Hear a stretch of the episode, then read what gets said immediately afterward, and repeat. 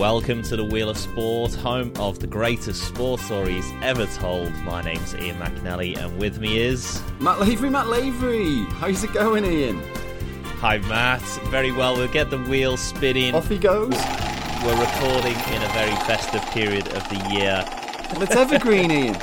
Well, it's Christmas in our, you know, today for us. For our listener, it might be who knows what. And the topic for this episode is We've got two tribes, Ian. What could be more festive than that? two tribes. Well, actually, that is festive. There's been a lot of religious battles over the years, so uh, involving more than two tribes. But uh, we we there might be a little sprinkling of that in this story, Matt. Uh, I'm going to take you all the way back to 1915, the Australian sport of Australian rules football, the Victorian Football League, one of the oldest codes in the world. So the VFL predates the AFL, which which listener might might know better today.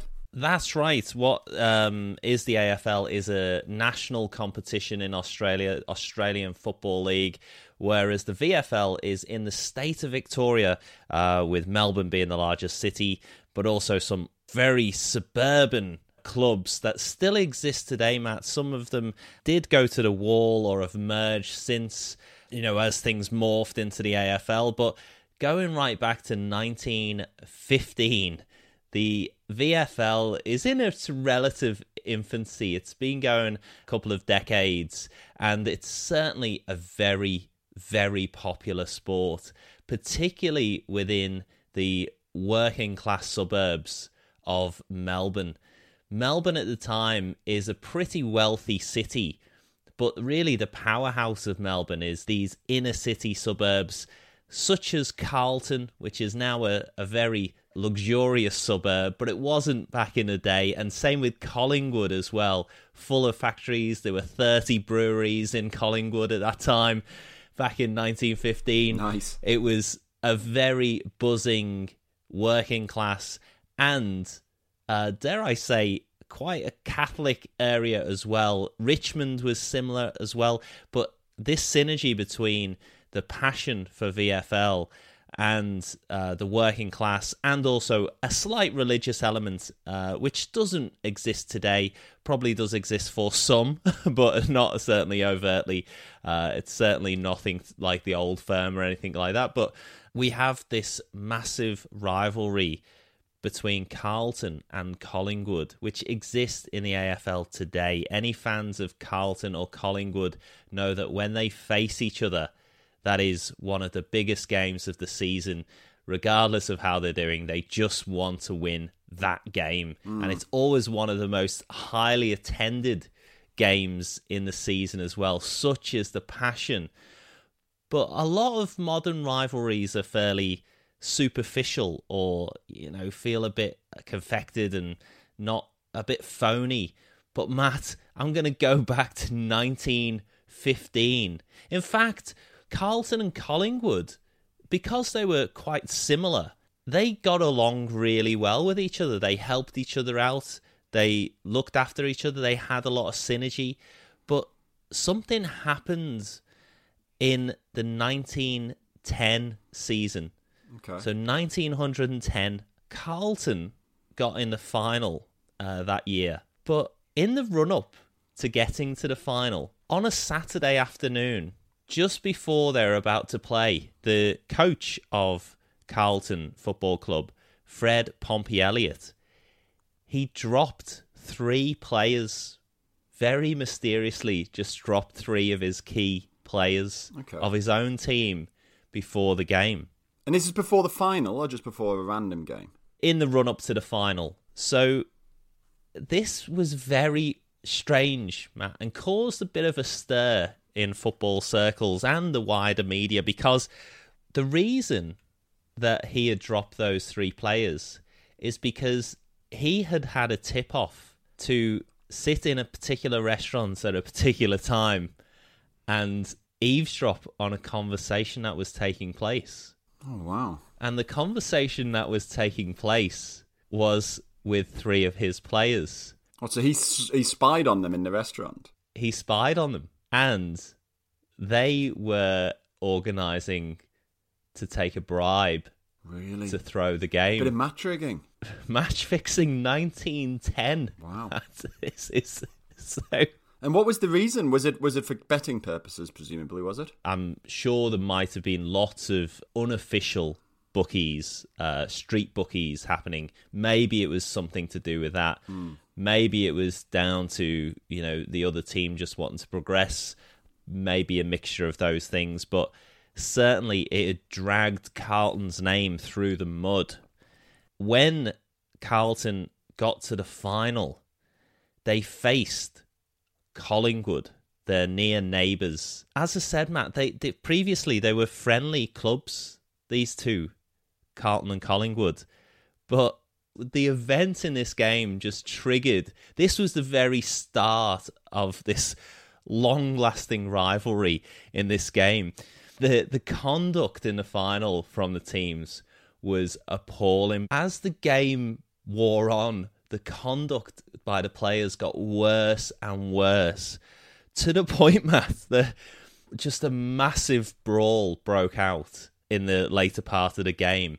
There's players out cold on the on the field. The club officials get drawn into it. Oh my goodness! Then the supporters, both from both sides, you know, um, let's say very working class, rough and ready supporters, jump the fence, get involved in this fight. so would this have been at the MCG? Was that did that exist in 1915? Yeah, Yeah, it was at the MCG. Yeah, and once you got into the final stage, all the finals games took place at the MCG, but they, they did have localized grounds, so uh, Princes Park for Carlton and uh, Victoria Park for Collingwood. But this was at the MCG, and So there would have been a, a lot of fans there then, in you know, to get involved with the the ruckus. yeah, normally uh, at this stage there's probably thirty to forty thousand fans uh, who would attend. Still a lot. Yeah, now it's over a hundred thousand, but certainly that's a lot of people in one space, particularly when you know crowd control, eh, you know, wasn't what it is now, and the police, the police actually got involved on the field as well. It's so remarkable. Police get involved, dive in as well. well. What I like is the idea. You know, I'm sure a lot of our listeners would have seen an AFL game. For any who haven't, even now, it's a very rough-looking game. You know, these guys, are, you know, physical specimens who absolutely bash each other about. And what I always admire is the fact that they all complain that the game's gone soft. it's not as rough as it was 20 or 30 years ago. You know, oh, that's not a tackle. This is a tackle. Um, and yeah, the the idea that AFL is somehow, you know, not as tough as it used to be, uh, maybe when it was VFL and was a bit more amateur, always interests me.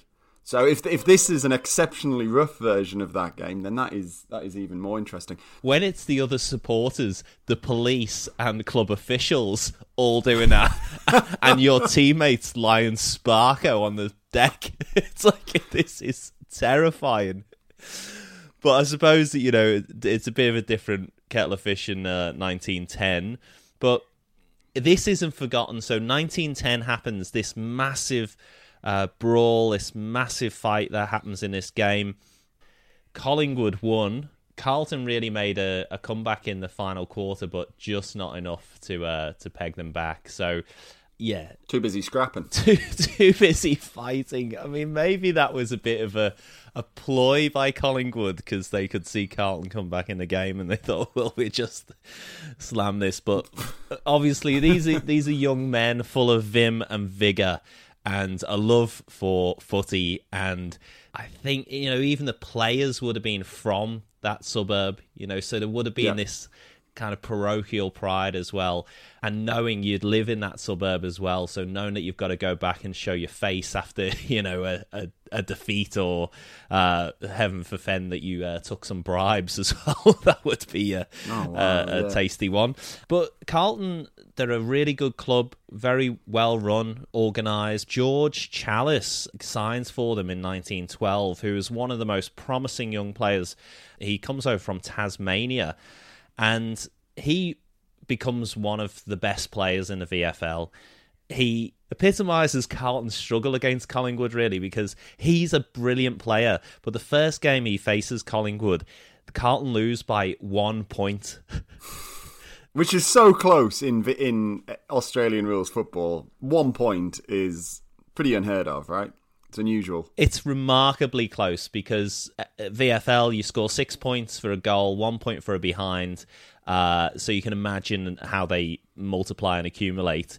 Uh, being one point in it is so close, and then the year after, less than a goal in it as well. So like four points or something it was, and then in 1914 the game between uh, Collingwood and Carlton ended in a draw. Oh, that now is, that is really rare. It's ex- extraordinarily rare uh, for the game to end in a draw. Just fascinating that every time these two teams meet over the course of those years, it's extraordinarily close. It's it's a something quite spooky about it. And by the time 1915 rolls round, we've obviously got the issue of a world war happening in Europe. Australia, by virtue of them being in the Commonwealth, are drawn into this war. A lot of young men are being recruited to be part of this war. In 1915, nobody had expected the war to have gone for as long as it is. So in March of 1915, they put it to a vote whether they should suspend the VFL season. They vote against uh, suspending the season, and it's quite amusing to me that all pretty much all the clubs who voted to suspend the season were the worst performers. Yeah, so, but the, t- the top clubs they were like, no, no, we'll Nothing's we'll carry changed. on. Yeah, nothing's changed in that regard, Ian. One interesting thing, Matt, is that St Kilda they play in red, white, and black, as you know. But my boys in 1915 they reverted to play in red, white, and yellow because red, white, and black were the colours of Germany, and mm. and they transferred to the colours of Belgium because they were an ally. That's interesting. Can you can you imagine just changing your like just mad? But yeah, okay, like why not? Changing your sports team's colours on the virtue pure coincidence that it matches up with an enemy ten thousand miles away. Just so so curious but you can it gives you an insight into kind of the sensitivities uh, of the time and obviously you know this young country uh, you know, Australia at this point is is only 14 years old. But in this context, 1915 season, it goes ahead. There's nine teams in the league where each team plays 16 games and they get two byes. Now, Collingwood are flying and they win the first six rounds of the season. They meet Carlton in round seven but they lose to Carlton 75 to 73 points. Wow, so Carlton finally getting that win. And then Collingwood, they don't worry about it. They win every game until they meet Carlton in round 16 and they lose by 1 point 60 oh. 62 to 63. Wow, so Carlton are really uh, sort of have ruined their perfect season then, is that right? Yeah, they won every game bar their two two Carlton matches. Exactly. Collingwood won every game that year except for the two defeats to Carlton, and goodness, it's important to note as well that in that round sixteen game, the press like they described this. One of them described it as two hours of glorious forgetfulness of war and its horrors. Despite the fact that they've had changes of personnel, it's unnerving how close these games finish. So Collingwood end up winning the ending up on the top of the ladder that year by two points. Carlton in second. They end up playing each other in the final. Yeah, so this is the other thing about the Australian rules because in some sports like Premier League football, if you finish on top of the ladder or top of the league, that's it, it's over. But in Australia, it doesn't really matter about where you finish in the ladder. It's about what happens in the final. So that the top teams then go into sort of a, a playoff final to, to establish who the real winner is. Yeah, they had a system called the Argus system, which I won't go into right now, but it's basically like a ranking system that, that decides who you play and, and the knockout uh, phase because it isn't necessarily a straight knockout. Ultimately, they end up meeting each other in the final. 1915, Collingwood playing Carlton. Now, a lot of psychology already here, Matt, because imagine if you're Collingwood and you've only lost two games that season, both so close you lost to Collingwood, yeah, to Carlton. But there's heaps of very interesting things that happen before this grand final because the war is raging on. You've got George Challis, Carlton's best player. He's actually volunteered to fight, but got turned down for a medical because he had one toe that curled over the other. Wow. and go. And like the people saying I'd I'd like to have a whole like regiment full of George Challis. He's one of the most yeah. exciting, strong, quickest players in the in a, a VFL. Um, and then another player, Jim Jackson, he enlisted to fight. Eventually, George Challis was allowed to sign up and enlist. Jim Jackson and Carlton's captain as well, Alfie Bond, he also signed up. This isn't big in itself until you hear the rest of this story because you've got Collingwood, they have a player called Paddy Rowan and also Doc Seddon, who both enlisted uh, to fight. And Paddy and Doc were both sent to the military training camp just over 100 kilometres outside of Melbourne, but they need to come back for the games. But there's been a couple of games where Paddy and Doc, they actually haven't turned up. Like a fortnight before the final, they just didn't show. News got back that the reason they didn't show is because there'd been a meningitis outbreak in the military camp and that they weren't allowed to, to travel for fear of bringing meningitis into the city. For which team, sorry? Uh, for, so that was Collingwood. yeah, that was for Collingwood. Yeah. So yeah. you can see how it's becoming problematic, and as the grand final is getting closer, Collingwood have three of their key players, uh, Jim Jackson, Seddon, and Rowan, all at military training camp. If they can't get leave for one reason or another, they can't play in the final, and surely they won't be able to win the grand final. The morning of the final, Jim Jackson, he is injured, so he is out of the picture anyway.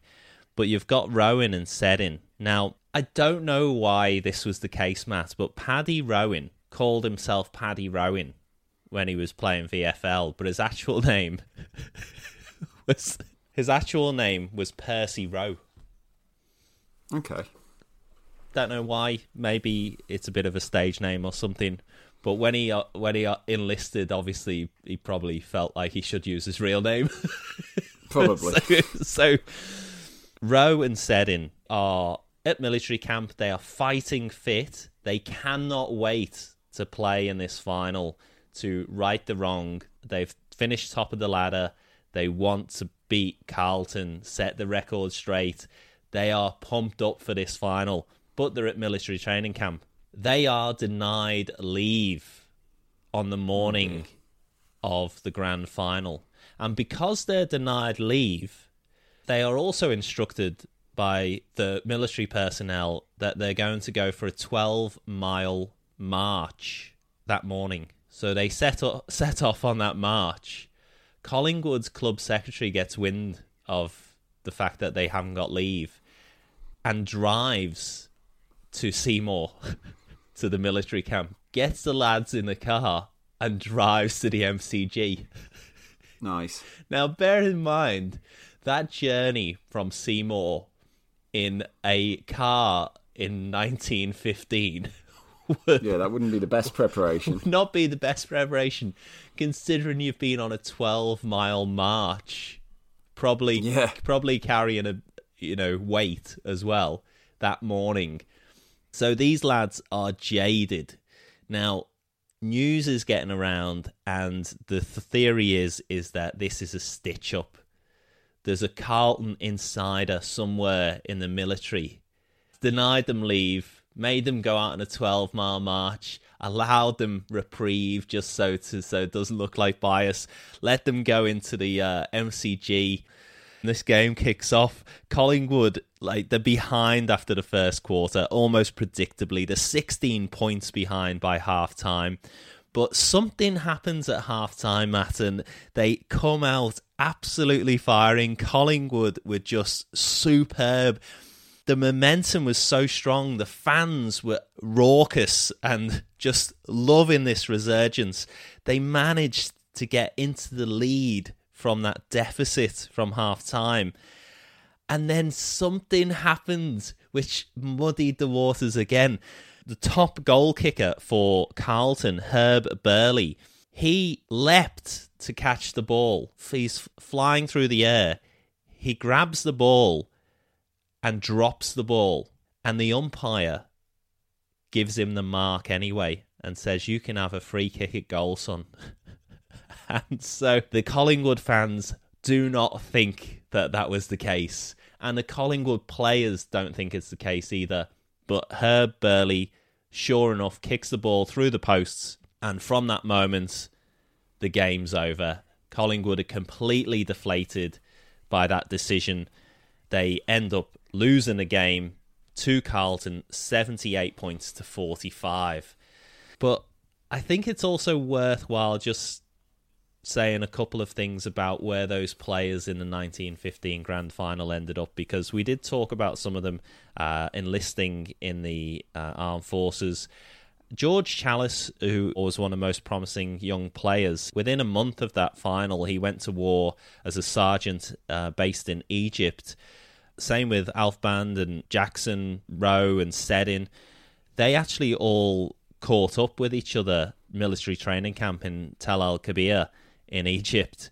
Apparently, that was a bit of a, a VFL kind of um, reunion site where they would, you know, Yeah. box each other and like play VFL and stuff. Yeah, it's very hard to imagine what the atmosphere in a place like that would be so far away from home.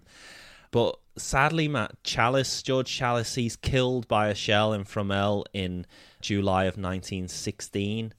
Uh, in December 1916, Paddy Rowan or Percy Rowe, he's killed. Alfie Band as well. He had a shell fragment which fractured his skull in 1917. Now he was pronounced dead, but he did actually survive that. Um, but he had really badly damaged vision, and so that meant that that grand final was the last ever game of VFL he ever played, and he was just 22 years old. Herb Burleigh, who got the mark but gifted the mark, he was wounded at Polygon Wood, um, so he went from being a top scorer for Carlton to only ever playing three more games. And Doc Seddon, he actually survived the war Seddon, and he won the VFL Premiership in 1919 and went on to represent Victoria. Now, a little interesting story here, Matt, that Paddy Rowan, who had another name, Percy Rowe, Percy Rowe, yeah. he and Doc Seddon had become good friends, but Seddon had been lifelong friends with this girl called Louie. and it was always thought that Seddon and Louie would get together because they'd just been friends since kids and they grew up. But when Percy Rowe came into town from from the country, just swept Louis off her feet. You know, he was a quick mover. He was very suave, suave and determined. Uh, he actually got Louis pregnant pretty quickly and got married even more quickly to her. and Seddon was the best man at their wedding. That's nice. But the sad thing was, Matt, is that Percy Rowe was killed in action. And so he never got to see his son that was born. Louis called their son Percy after him. And after Doc Seddon got back from the war, he married Louis and brought up Percy as his own. Percy ended up playing for Collingwood. Oh, there's some romance there. Despite the, you know all those people dying, um, which is obviously less romantic. Yeah, it's it's a really like a a really a story so full of different complications and angles, and uh, you know Carlton from that point they they won five titles in a decade in the lead up to that grand final, and then for the next twenty years after that they didn't win one. So two teams that still despise each other, but I'm really interested to know like how many uh, current fans know the basis of the hatred. You know, sometimes you just why they hate them. people yeah. just hate because it's like that's just what you do. But I think it's an amazing story, and uh, yeah, Carlton and Collingwood. Great story, Ian. Thank you very much for sharing that one with us, and uh, thank you, listener, for for downloading the Wheel of Sport again. Uh, you can reach us at the Wheel of Sport on Instagram or Twitter, and uh, the Wheel of Sport at gmail.com. Please uh, share and, and like and review us. That's, all that makes a massive difference. Um, so if you enjoy the show, uh, please please do that. You know, be kind. Uh, thank you very much, Ian. That was a terrific tale. Always great going down the uh, Wheel of History with you. yes. See you next time for another one of the greatest sports stories ever told. Thanks ever so much. Take care. Bye bye. Quick thanks to Ross McMullin, the historian whose article provided the inspiration for this episode on the 1915 VFL Grand Final. It was a banger. Thanks, Ross.